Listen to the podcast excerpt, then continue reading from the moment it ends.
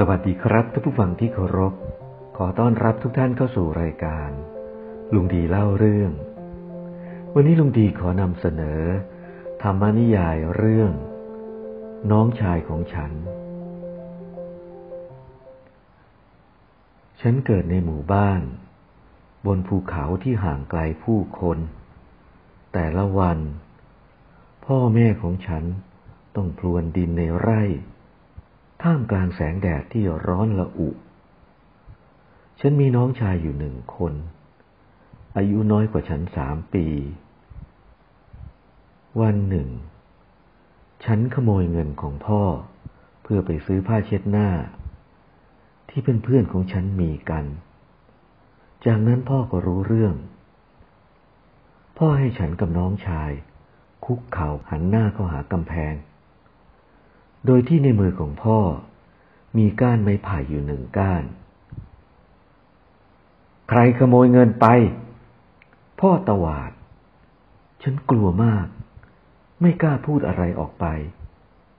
น้องชายของฉันก็เช่นกัน พ่อจึงเอ่ยขึ้นว่า ก็ได้ ในเมื่อไม่มีใครรับสารภาพ ก็ต้องโดนลงโทษทั้งคู่นั่นแหละ พ่อชูก้านไม้ไผ่ในมือขึ้น ท่านใดนั้น น้องชายของฉันก็ลุกขึ้นคว้าข้อมือของพ่อเอาไว้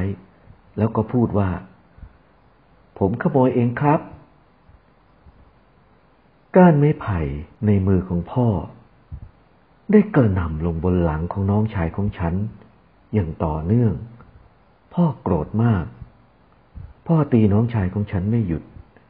จนพ่อ หอบด้วยความเหนื่อย พ่อนั่งลงบนเก้าอี้ และด่าว่าน้องชายของฉัน ของคนในบ้านแกเอง แกยังขโมยได้ ต่อไปแกจะทำชั่วอะไรอีก แกนี่ น่าจะโดนตีให้ตาย ไอหัวขโมย คืนนั้น ฉันกับแม่กอดน้องชายของฉันไว้ หลังของน้องมีแผลเต็มไปหมด แต่เขาไม่ได้ร้องไห้แม้แต่น้อย กลางดึกคืนนั้น ฉันนอนร้องไห้ เสียงดัง และนานมาก น้องเอามือเล็กๆของเขามาปิดปากฉันไว้ แล้วก็พูดขึ้นว่า พี่ครับ ไม่ต้องร้องไห้นะ มันผ่านไปแล้ว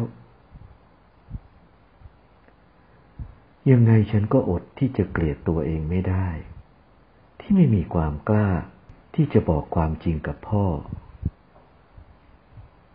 หลายปีผ่านไป แต่เหมือนกับว่าเหตุการณ์มันเพิ่งเกิดขึ้นเมื่อวานนี้เอง ฉันไม่อาจลืมคำพูดของน้องชาย ตอนที่เขาปกป้องฉันได้เลย ตอนนั้น น้องชายของฉันอายุแปดปี ส่วนฉันอายุสิบเอ็ดปี เมื่อตอนที่น้องชายของฉันใกล้จบมต้น เขาได้รับการตอบรับจากโรงเรียนมปลาย ว่าเขาสอบได้ ในขณะที่ฉันซึ่งใกล้จบมปลาย ก็ได้รับการตอบรับจากมหาวิทยาลัยของจังหวัด เช่นกัน คืนนั้น พ่อได้นั่งสูบบุหรี่ อยู่ที่สวนหลังบ้าน ฉันแอบได้ยินพ่อพูดขึ้นว่า ลูกเราเนี่ย ทั้งคู่ เรียนดี เรียนดีมากนะ แม่ซึ่งนั่งเช็ดน้ำตาอยู่ข้างๆพ่อได้พูดขึ้นว่า พี่ แล้วเราจะส่งเสียลูกทั้งคู่ได้อย่างไร ในเมื่อเราไม่ค่อยมีเงิน ท่านใดนั้น น้องชายของฉันได้เดินเข้าไปหาพ่อ แล้วก็พูดขึ้นว่า ผมไม่ต้องการเรียนต่อ ผมอ่านหนังสือมามากพอแล้ว พ่อเหวี่ยงหลังมือตบลงที่แก้มของน้องชายของฉัน ฉาดใหญ่ทำไมถึงได้คิดโง่ๆอย่างนี้ ต่อให้พ่อต้องไปเป็นขอทานข้างถนน พ่อก็จะส่งแกทั้งคู่ เรียนจนจบให้ได้ คืนนั้นทั้งคืน พ่อได้เดินไปตามบ้านต่างๆ ทั่วทั้งหมู่บ้าน เพื่อขอยืมเงิน ฉันค่อยๆ เอามือประคบแก้มบวมๆของน้องชาย เบาๆ และคิดว่า ต้องให้น้องได้เรียนต่อ ไม่เช่นนั้น เขาคงไม่อาจจะหลุดพ้นชีวิตลำบากเช่นนี้ไปได้ แต่ในขณะเดียวกัน ฉันก็ไม่อาจล้มเลิกความคิด อยากจะเรียนต่อไปได้ ใครจะรู้ได้ว่าวันต่อมาในตอนเช้ามืด น้องชายของฉัน ได้ออกจากบ้านไป พร้อมทั้งเสื้อผ้าติดตัว เพียงไม่กี่ชิ้น และถั่วเพียงเล็กน้อย เพื่อประทังความหิว ก่อนไป เขาได้ทิ้งข้อความไว้ใต้หมอนของฉัน ขณะฉันกำลังหลับ พี่ครับ การจะเข้ามหาวิทยาลัยได้ ไม่ใช่ง่ายๆนะ ผมจะไปหางานทำและจะส่งเงินมาให้พี่ ฉันนั่งอยู่บนเตียง อ่านข้อความของน้องชายด้วยน้ำตานองหน้า ฉันร้องไห้ จนเสียงแหบเสียงแห้ง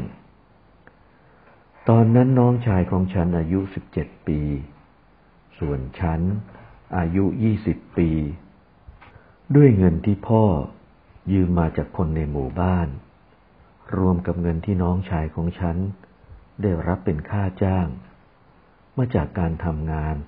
เป็นกรรมกรแบกหามที่ไซต์ก่อสร้าง ฉันจึงสามารถเข้าเรียนมหาวิทยาลัยได้จนถึงปีสาม วันหนึ่ง ขณะที่ฉันกำลังอ่านหนังสืออยู่ในห้องพัก เพื่อนร่วมห้องของฉันได้เข้ามาบอกว่า มีชาวบ้านมาหาเธอ อยู่ข้างนอกนั่นแน่ เอ๊ะทำไมชาวบ้านถึงมาหาฉันล่ะ ฉันเดินออกไป แล้วก็มองเห็นน้องชายของฉันยืนอยู่ ตัวของเขาเปลอะเปื้อนไปด้วยฝุ่นปูน และทรายจากงานก่อสร้าง ฉันถามเขาว่าทำไมไม่บอกเพื่อนพี่ไปว่า เป็นน้องชายพี่ล่ะ น้องชายของฉันตอบยิ้มยิ้มว่า ก็ดูผมสิสกกระปกมอมแมมอย่างนี้ คืนบอกว่าเป็นน้องพี่ เพื่อนๆก็จะได้หัวเราะย่อพี่กันพอดี ฉันค่อยๆเอื้อมมืออันสั่นเทาไปปัดฝุ่นให้น้อง และพยายามพูดด้วยเสียงคือเครือในลำคอ พี่ไม่สน ไม่สนใจว่าใครจะพูดยังไง เธอเป็นน้องของพี่ ไม่ว่าเธอจะดูเป็นอย่างไรก็ตาม จากนั้น น้องของฉันได้ล้วงบางอย่าง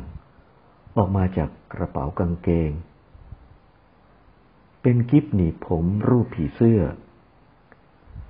เขาติดกิฟให้ฉันแล้วก็พูดว่า ผมเห็นสาวๆในเมืองเขาติดกัน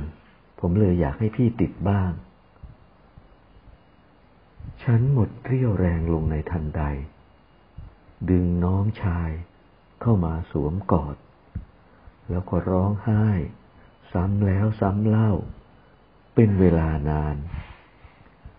ตอนนั้นน้องของฉันอายุยี่สิบปี ส่วนฉัน อายุยี่สิบสามปี วันที่ฉันพาแฟนหนุ่มของฉันมาที่บ้านเป็นครั้งแรก ฉันสังเกตเห็นว่า หน้าต่างบานที่เคยแตกไป ได้ถูกซ่อมเรียบร้อยแล้ว เมื่อเข้าไปในบ้าน ก็เห็นว่าบ้านสะอาดสะอ้านมากขึ้น หลังจากที่แฟนของฉันกลับไป ฉันก็พูดกับแม่ว่า แม่ทำไมต้องเสียเงินเพื่อทำความสะอาดบ้าน กับซ่อมกระจก เพียงเพราะว่าหนูพาแฟนมาบ้านหรอกนะ แม่ยิ้มแล้วก็พูดว่า แม่ไม่ได้จ้างหรอก น้องชายของลูกต่างหาก วันนี้เขาเลิกงานเร็ว เพื่อกลับมาทำความสะอาดบ้าน ลูกยังไม่เห็นมือของน้องหรอกหรือ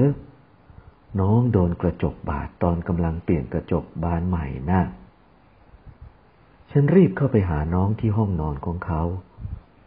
ฉันรู้สึกเหมือนถูกเข็มนับร้อยเล่ม ทิ่มลงกลางใจ เมื่อได้เห็นบาดแผลบนมือ ฉันจับมือของน้องเอาไว้อย่างเบามือที่สุด เจ็บมากไหม ฉันถาม ไม่เจ็บสักหน่อย พี่ก็รู้นี่ ผมทำงานก่อสร้างนะ วันๆก็มีหินตกใส่มาโดนเท้า ผมเต็มไปหมด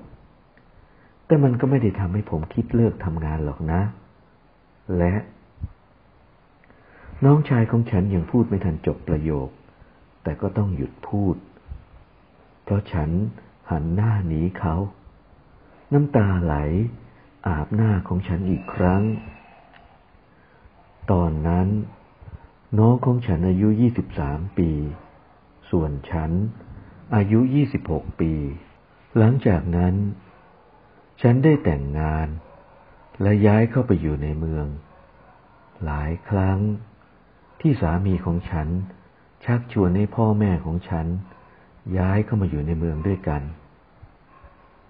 แต่ท่านทั้งสองก็ปฏิเสธ ท่านบอกว่า ท่านเคยย้ายออกจากหมู่บ้านครั้งหนึ่ง แต่เมื่อออกไปแล้ว ท่านไม่รู้จะทำอะไรดี จึงได้ย้ายกลับเข้ามาใช้ชีวิตในหมู่บ้านตามเดิม น้องชายของฉันก็ไม่เห็นด้วยกับการที่จะให้เขาและพ่อแม่ย้ายออกไป เขาบอกกับฉันว่า พี่ พี่คอยอยู่ดูแลพ่อแม่ของสามีทางนู้นเถอะ ผมจะดูแลพ่อแม่ทางนี้เอง สามีฉันได้ขึ้นเป็นประธานของบริษัทของครอบครัว เราทั้งคู่ ก็อยากให้น้องชายของฉัน เข้ามารับตำแหน่งผู้จัดการบริษัท แต่น้องชายของฉันก็ไม่ยอมรับตำแหน่งนี้ เขาขอเข้าทำงาน ในตำแหน่งพนักงงานธรรมดา วันหนึ่ง น้องชายของฉันต้องปีนบันไดขึ้นไปซ่อมสายเคเบิล และตกลงมาเพราะโดนไฟดูด เขาถูกหามส่งโรงพยาบาล ฉันและสามีก็รีบไปเยี่ยมเขาที่โรงพยาบาล น้องชายของฉันขาหักต้องเข้าเฝือกที่ขา ฉันโกรธมาก จึงตวาดน้องชายไปว่า ทำไมถึงไม่ยอมรับตำแหน่งผู้จัดการฮะถ้าเป็นผู้จัดการก็ไม่ต้องมาทำงานเสี่ยงอย่างนี้ ดูสิตัวเองเจ็บเคียนตายอยู่แล้วทำไมถึงไม่ฟังพี่บ้างคำตอบจากปากของน้องฉัน รวมถึงสีหน้าที่เคร่งเครียด ยังยืนยันความคิดเดิมของเขา พี่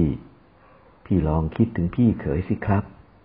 พี่เขยเพิ่งจะได้ เป็นประธาน ส่วนผมมันการศึกษาต่ำ ถ้าผมได้เป็นผู้จัดการ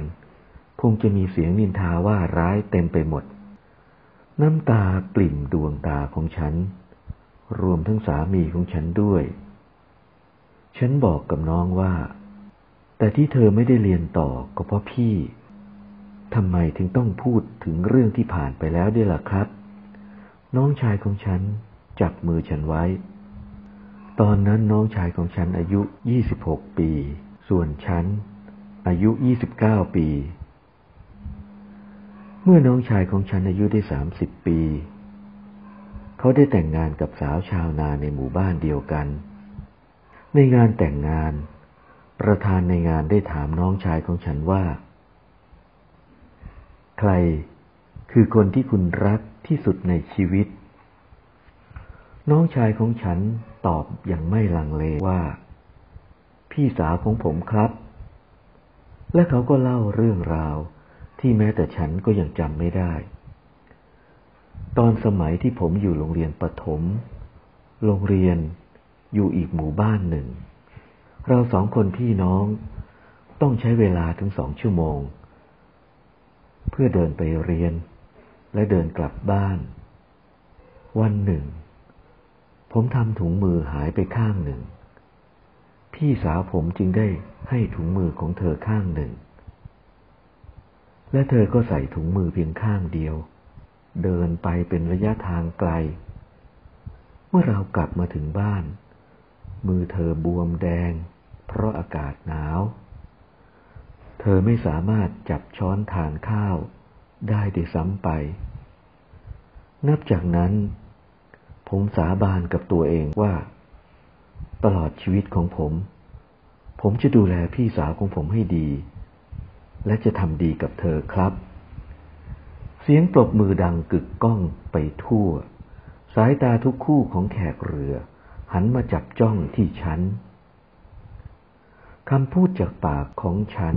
ออกมาอย่างลำบากยากเย็น ในโลกใบนี้ คนเดียวที่ฉันรู้สึกขอบคุณที่สุด คือน้องชายของฉันค่ะ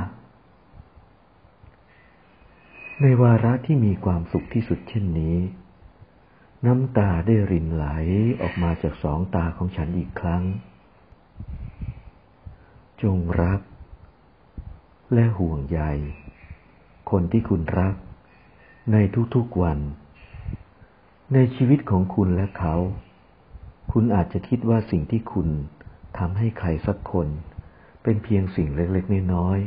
ๆแต่สำหรับคนคนนั้น อาจจะมีความหมายมากอย่างคาดไม่ถึง ไม่ว่าเขาคนนั้นจะคือ พ่อ แม่ พี่ น้อง ญาติ คนรัก เพื่อน หรือแม้แต่คนที่คุณไม่รู้จักก็ตาม